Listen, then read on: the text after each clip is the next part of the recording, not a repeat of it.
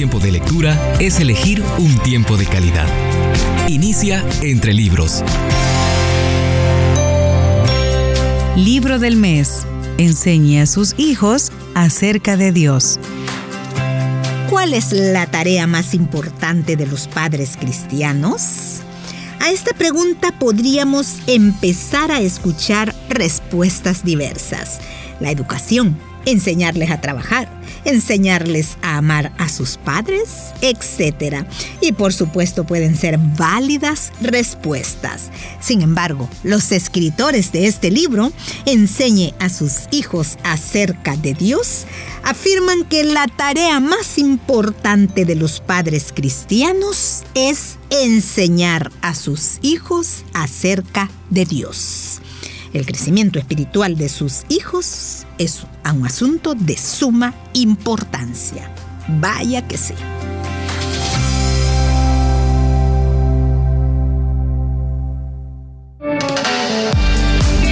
Quien te regala un buen libro, te ha regalado un tesoro.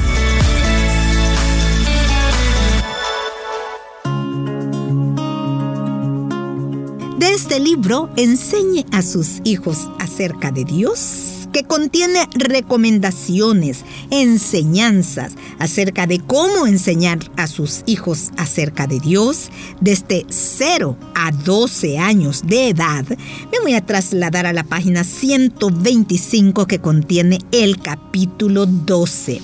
¿Cómo pueden vivir su fe los niños de 7 a 9 años?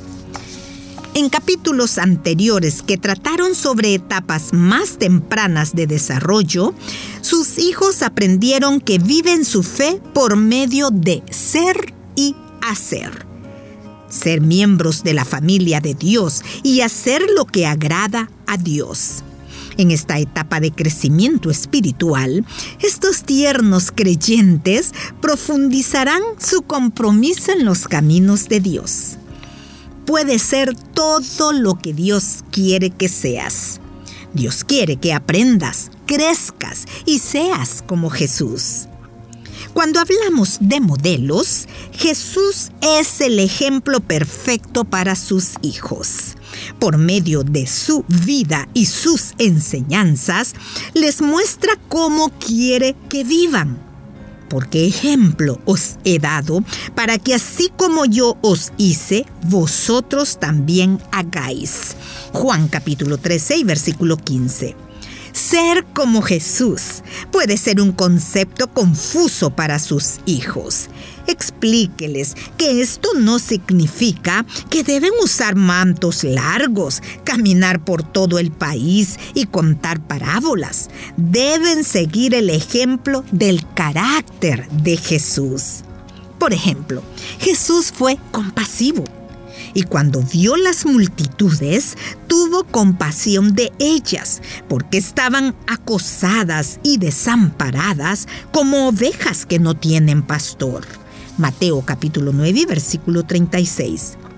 Y Jesús fue un sirviente para otros y directamente instruyó a sus seguidores a ser siervos también. Entonces él, Jesús, les dijo, los reyes de las naciones se enseñorean de ellas, y los que tienen autoridad sobre ellas son llamados bienhechores. Pero entre vosotros no será así. Más bien, el que entre vosotros sea el importante, sea como el más nuevo, y el que es dirigente como el que sirve. Porque ¿Cuál es el más importante? ¿El que se sienta a la mesa o el que sirve? ¿No es el que se sienta a la mesa? Sin embargo, yo estoy en medio de vosotros como el que sirve. Lucas capítulo 22, versículos del 25 al 27 puede usar otro relato de la vida de Jesús para mostrarles a los niños cómo ellos deben ser como Jesús. Uno muy bueno es cuando Jesús resiste al diablo. Confió en Dios para que lo cuidara y escogió hacer la voluntad de Él. Citaba pasajes de la Biblia cuando enfrentaba problemas. Jesús fue bondadoso con un leproso, Marcos capítulo 1 versículos 40 al 44. La mayoría de la gente evitaba a los leprosos, pero Jesús tocó a este hombre y lo sanó. Jesús amaba a la gente que no era querida y ayudaba a aquellos que los demás eludían. Haga hincapié en que Jesús dice las cosas tal como son. Mateo capítulo 5 versículos del 21 al 48. Porque amaba a las personas. Jesús les advertía cuando hacían lo malo. No le daba miedo llamar pecado al pecado. Era directo y justo. Jesús perdona el rechazo. Jesús no odió a Pedro quien lo había negado lo perdonó y volvió a ser su amigo. Jesús comprendía a su amigo y lo amaba pasara lo que pasara. Jesús siente la tristeza de la gente.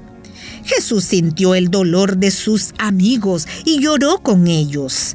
Les hizo ver que comprendía su sufrimiento. Jesús sirve a otros. Realizó la tarea más baja para bien de sus amigos los lavó los pies. Les sirvió voluntariamente y generosamente. ¿Qué haría Jesús? Pida a los niños que piensen y cuenten dilemas de la vida real que podrían enfrentar. Por ejemplo, cuando está en la casa de un amigo y el amigo quiere mirar una videocinta violenta que su hijo sabe que no debe mirar. O en la escuela, su hijo sabe quién robó útiles de varios alumnos durante el recreo. Pregunte, ¿qué les parece que haría Jesús en esta situación? ¿Cómo lo saben? Destaque que la respuesta a esta pregunta comienza con quién es Jesús como persona, su carácter, y que luego se expresa en sus acciones. Al igual que el crecimiento físico, el crecimiento espiritual no sucede de la noche a la mañana. Ocurre poco a poco a medida que sus hijos pasan regularmente momentos con Dios y hacen suyo lo que aprenden. Sucede a medida que toman decisiones correctas y también al cometer errores y aprender de ellos. Sus hijos necesitan la tranquilidad de saber que crecer implica cometer errores y volver a probar. Y no solo esperar una perfección instantánea. Dios sabe que llegar a ser como Jesús es un proceso, así como lo es aprender a escribir cartas, memorizar las tablas de multiplicar o pintar cuadros. Por eso la Biblia habla de ocuparse de la salvación. Ocupaos en vuestra salvación con temor y temblor, porque Dios es el que produce en vosotros tanto el querer como el hacer para cumplir su buena voluntad. Filipenses capítulo 2 versículos 12 y 13.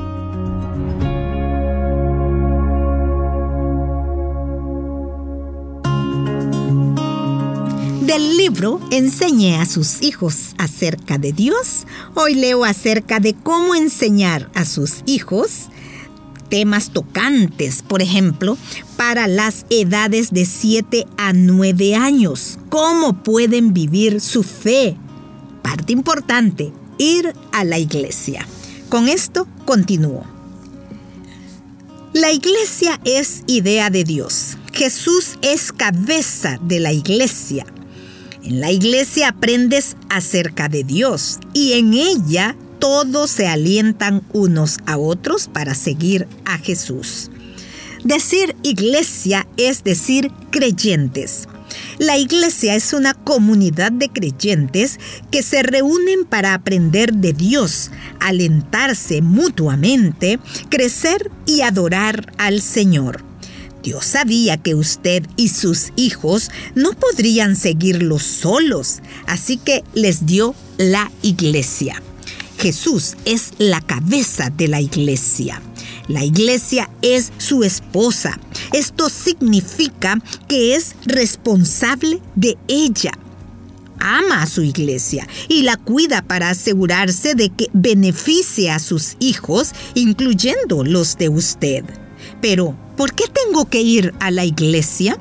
Sus hijos necesitan comprender por qué los lleva a la iglesia y cómo la iglesia los beneficia.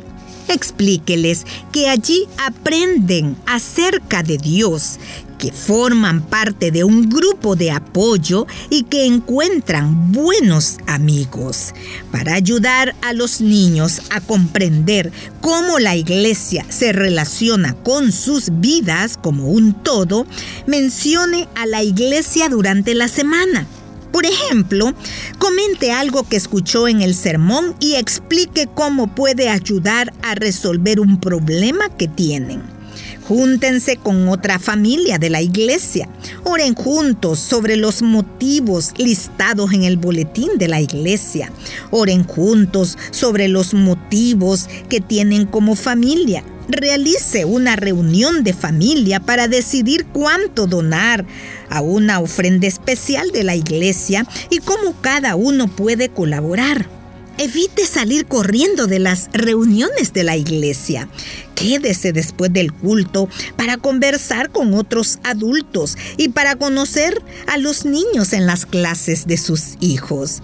Aprovechen este momento para entablar nuevas amistades camino a la iglesia, oren juntos como familia pidiendo a Dios que les ayude a aprender acerca de Él y a iniciar relaciones por medio de las cuales pueden brindar y recibir apoyo.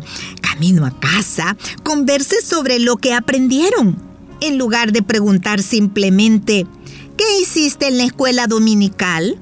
Procure ser específico. Pregúnteles si la pasaron bien, qué canciones cantaron, si aprendieron algo que los asombró, qué relato bíblico enfocaron y cómo la lección podría ayudarles durante la semana entrante.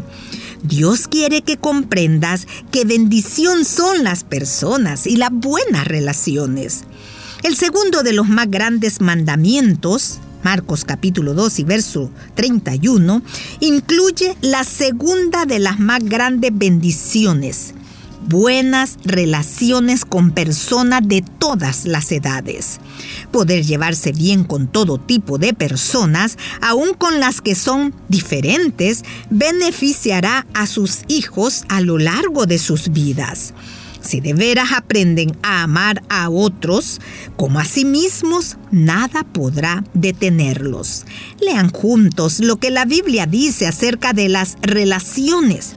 Enséñeles a sus hijos cómo perdonar y cómo pedir perdón soportándoos los unos a los otros y perdonándonos los unos a los otros cuando alguien tenga queja de otro. De la manera que el Señor os perdonó, así también hacedlo vosotros. Colosenses capítulo 3 y versículo 13.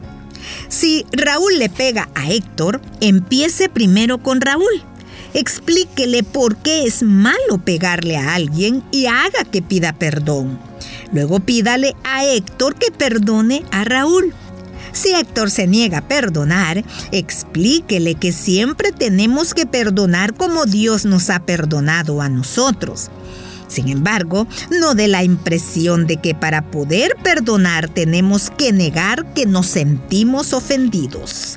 Los sentimientos son válidos e importantes, tienen que ser reconocidos y consolados.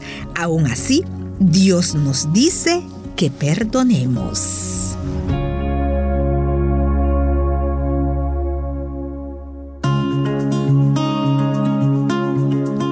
Si sus hijos conocen a Dios, confían en Él y aprenden a hacer las cosas como Él indica, tendrán lo que necesitan para vivir realmente la vida en lugar de que la vida los aplaste. Muchísimas gracias por su sintonía. Con esto cerramos el programa de hoy. Que el Señor les bendiga.